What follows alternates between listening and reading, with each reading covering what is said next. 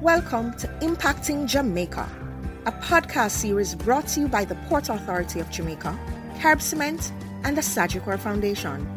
Impacting Jamaica shines the spotlight on the many but often ignored positive happenings, activities, projects, and investments at every level across every sector to inspire, motivate, and excite people everywhere. We are speaking with Mr. R. Daniel Williams, the Honorable R. Daniel Williams, the former president and CEO of Sagicor Life Jamaica, uh, as well as the chairman before he retired. Uh, as you would have uh, realized that Mr. Williams is an astute businessman. He's one of those stalwarts in Jamaican business, as well as uh, philanthropy. He has dedicated a lot of his time to serving both his country as well as those who are less privileged. And uh, Mr. Williams, thank you for joining me on Impacting Jamaica. A pleasure, my friend. You have dedicated much of your life to uh, uh, being a successful businessman, uh, being the founder of Life of Jamaica, one of Jamaica's, well, Jamaica's uh, first indigenous life insurance company. And many of us will know it today as Sagicor Jamaica. Why have you thought it necessary to pursue business, be successful in business, as well as helping others throughout your years? Uh, to be honest with you, it came quite naturally. Um, I I grew up in a household with parents who, all, although we were just ordinary little middle class people, my mother was a Seventh-day Adventist, my father Roman Catholic. They were also involved with matters relating to their church. In addition to that, they always were helping others uh, wherever possible. We always had relatives that were in need of help, and they would always help them. And maybe another factor was the fact that my um, eldest sister was mongoloid and um, therefore handicapped. Um, I grew up in that kind of atmosphere, so it seemed to have come completely natural. So you you have you have thought it necessary to to help others because of your own upbringing. Uh, do you think that you you see a lot of that happening in today's society? Oh yes.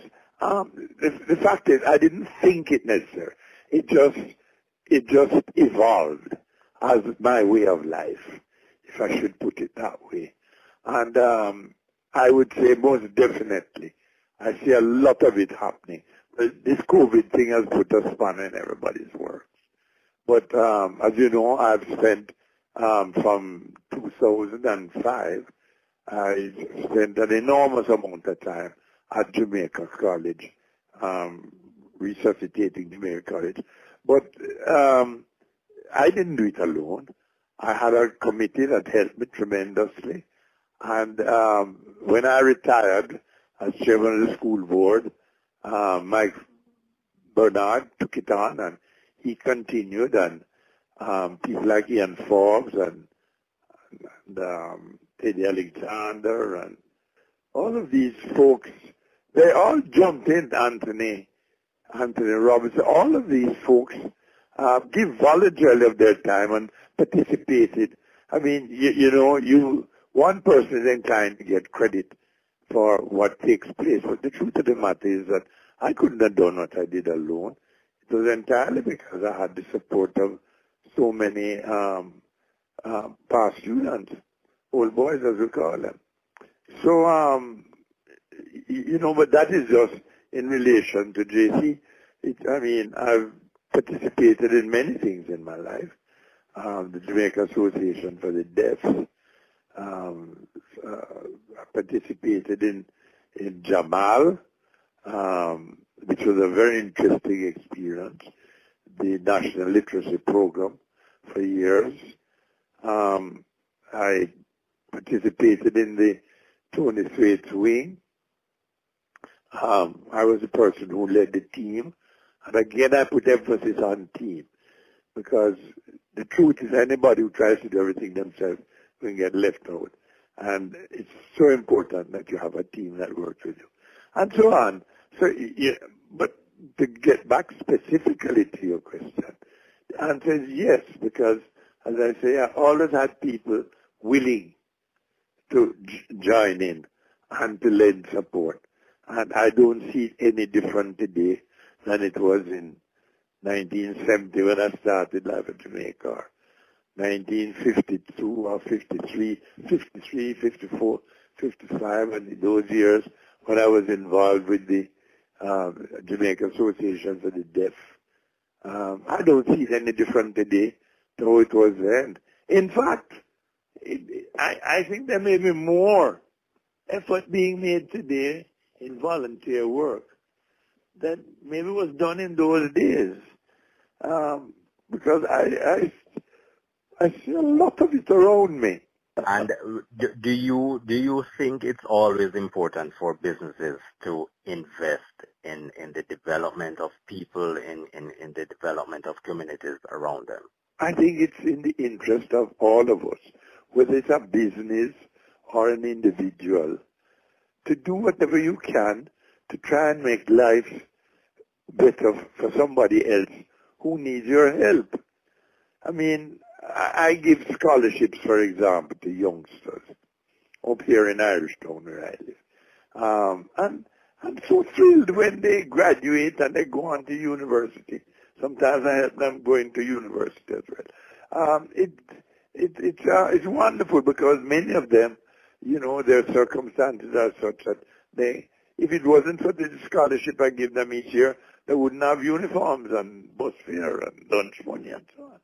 So I mean, it it should it should it is critical for all of us living in this world to live for the benefit of the world and for the benefit of our fellow man. And I don't just say this in religious terms, um, but it is important that all of us try and make life better for all the people that we're associated with. The people that work with you. You should try and make life better for them, their children. I mean, you may have a person working in your garden, and they have a child. A child may have talent. It is your responsibility to try and help that child. I, I say all these things because these are things I've lived through. And you, you, you think that this will no doubt redound to the benefit of a better society? Oh yes, it has to. It must. Because when you help uh, um, someone, they never forget they got help. And the odds are a hundred to one that they will go on to help others too. I mean, I've spoken to many people over the years. I can't pinpoint one now, but I re- remember speaking to many people who told me, you know, if it wasn't for so and so, I would never be a doctor today, or so and so. But and they're going on to help other people become doctors and so on. I so most definitely. Yes. And speaking of a better society, you've had the distinction of also serving your country, uh, uh, even while being a, an astute businessman. Uh, tell us about your experience. You were a former Minister of Industry and Commerce. Tell us mm-hmm. about that. How did that happen, and what sort of experience was that for you? Well, like all young Jamaicans who cared about their country, when independence came in 62, um, it was all about building a new Jamaica. That was all that mattered to all of us. Many businesses that used to be retails became factories um, out on Road and those places. Many, um, it, all of us were so thrilled at the fact that we had now got independence. We all wanted to build a better country. So we worked to that end. I therefore had some involvement with the People's National Party and um, with Michael Manley. In fact, he was my personal client, insurance client. And um, I, I personally had involvement with the People's National Party, and I, I participated in meetings and stuff like that with Keeble and men like that. So I, I participated politically. not um, extensively, but I did participate. And um, I therefore was in, it, it was a time during the 70s when um, the business people in Jamaica were of the view that Michael Manley was a communist. I knew Michael well. I knew he wasn't a communist. Yes, he was a socialist, um, but he was not a communist. And um, we had a lot of people leaving the country. And uh, Michael invited me to become involved in the government um, to try and demonstrate that business people were welcomed in the government and to, as a business person, to be able to assist the government. But to try and demonstrate to business people, there's no need for you to leave. You should not leave the country. In fact, Jamaica lost a whole generation of people and money during that period, which is one of the things that really hurt our country. But the fact of the matter is, I joined the as minister. I was invited to be a senator and minister, and I did it for three years. And to be honest with you, it was three of the most interesting years of my life. I learned so much being in that position. I would encourage young men in business or otherwise to participate in the political process because you need to involve yourself in how your country is governed. Well, and I bet you if you ask somebody like um, the managing director, Don Wehby, of Grace Kennedy, who also served as a senator and in the Ministry of Finance, I bet you he would tell you the same thing. What do you think was the most important lesson you've learned in that experience? The most important lesson I've learned in that experience. First of all, I learned that all politicians are not thieves, as some people try to make them out.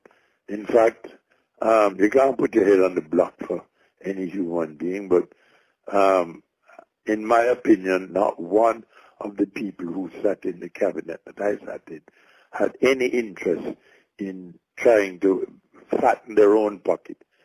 All they cared about was trying to make Jamaica a better place. And of course, you've served both uh, administrations or administrations from both political parties. Yes, yes. I mean, I knew Seaga. He too was my policy. Um, I knew Eddie Seaga personally from we were boys, and um, there were times where he asked me to serve on boards. I mean, on the first lottery board I served on, and different boards I would from time to time serve on. And in fact, up to when Bruce Golding was um, Prime Minister and the Labour Party, he was leading the Labour Party. Labour Party was in office. Um, they called on me to um, do a negotiation on their behalf. I mean, as far as I'm concerned, Jamaica comes first. Not the political, I mean, you may have a leaning to a political party, but Jamaica comes first. And if there's anything I can do to help to make Jamaica a better place, I wouldn't hesitate to do it in all of this, uh, you know, look, looking, looking back at, at, at, you know, your, your journey in business as well as serving, uh, both, uh, the boards of several companies across Jamaica as well as your country. Um, you know, would you say you have really made a difference? Yes. I tried to make a difference. And that's why, that's what my biography says and the truth is, when I look back, um, I was a, a, great builder for the Jamaica Association for the Deaf, building schools and so on for them. I, when I did Jamal, I organized it along with Joyce Robinson so that it could be an effective organization. Um, in everything that I've done, I mean, when I was chairman of Air Jamaica, at a time when it needed um, my involvement. You know, in, in, every instance, I can look back. I mean, when I think of um, the Tony Thwaites wing, I led the team that raised the money that did it, and even led the team again that did the expansion. When I think back to Jamaica College, I mean, I must have raised a billion dollars um, that was invested in that school for a new dormitory new auditorium, new sports field, all of these things.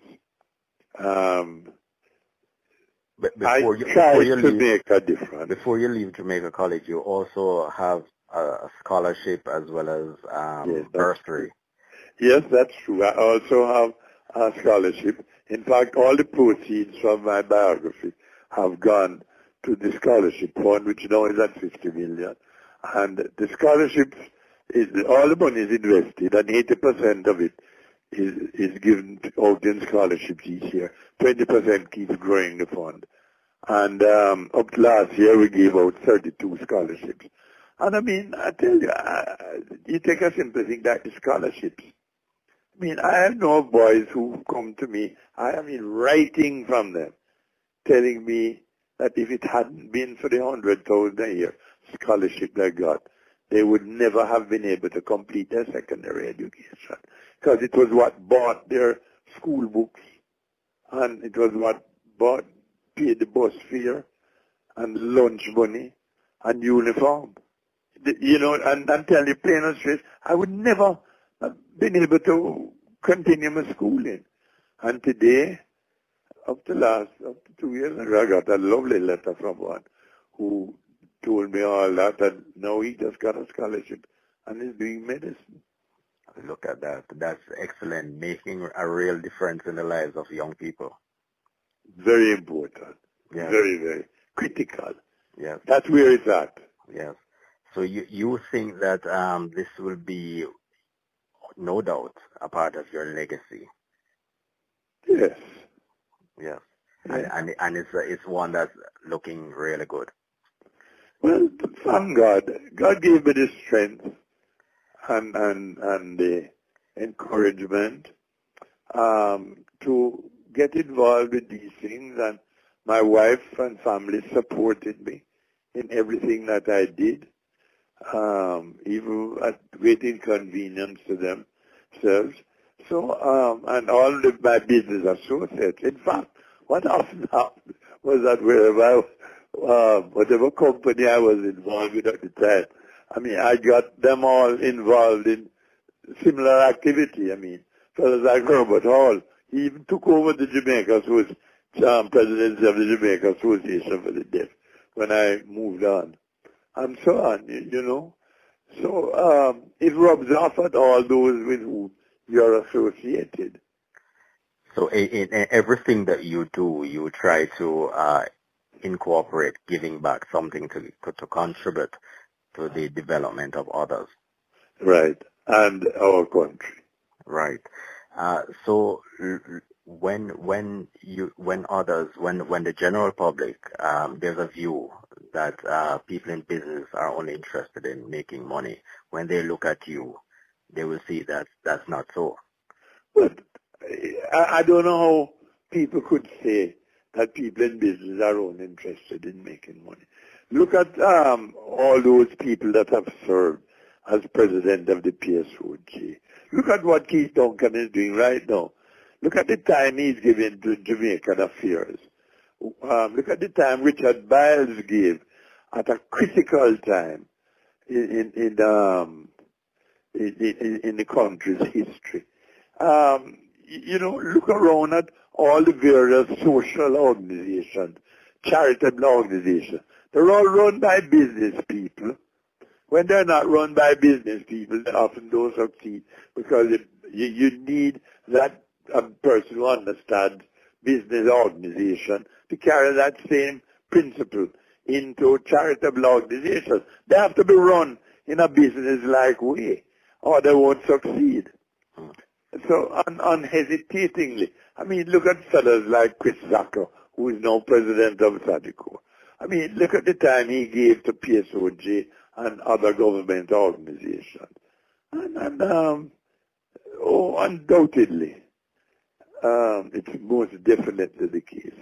Yes, and and of course, uh, for young aspiring leaders, uh, young uh, business leaders uh, coming up, what what advice would you impart on them? You know, as uh, you know, a, a veteran in the in the business and philanthropy. Remember that you're fortunate as a business person to be probably doing quite well financially. But remember that when you have a family, you must make time for them and don't become so totally consumed in your business. In addition to that, remember that it is your responsibility to give back, to help make Jamaica a better place for you having been here. That's the kind of brief message I would give to them. If you had to do this all over again, is there anything you would have loved to do differently? no, no, not really. Um, I, if it it would have spoiled my family life, but I would have spent a little more time in the political arena directly. Um, it gets into your blood, you know. Yes, you enjoyed it. um, I would have served for a longer time, but um, my wife couldn't handle it. Oh, okay. it took a toll on family.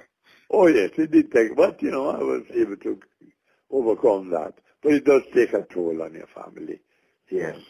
Yes. And so it is very important that um, a, a person going into politics has the support of their family. It must be something the family supports. Yes. And uh, what's the what's what's the what's the one thing you would like Jamaicans to rem- remember you for? Trying to make a difference. Impacting Jamaica was brought to you by the Port Authority of Jamaica, Carib Cement, and the Sagicor Foundation. If you or anyone you know is involved with projects and activities that excite, motivate, and encourage, send us an email at impactingjamaica at gmail.com. We would love to hear from you. Do join us again for another in the series on SoundCloud, Google Podcast, Stitcher, or on Deezer. You can also visit us at impactingjamaica.com.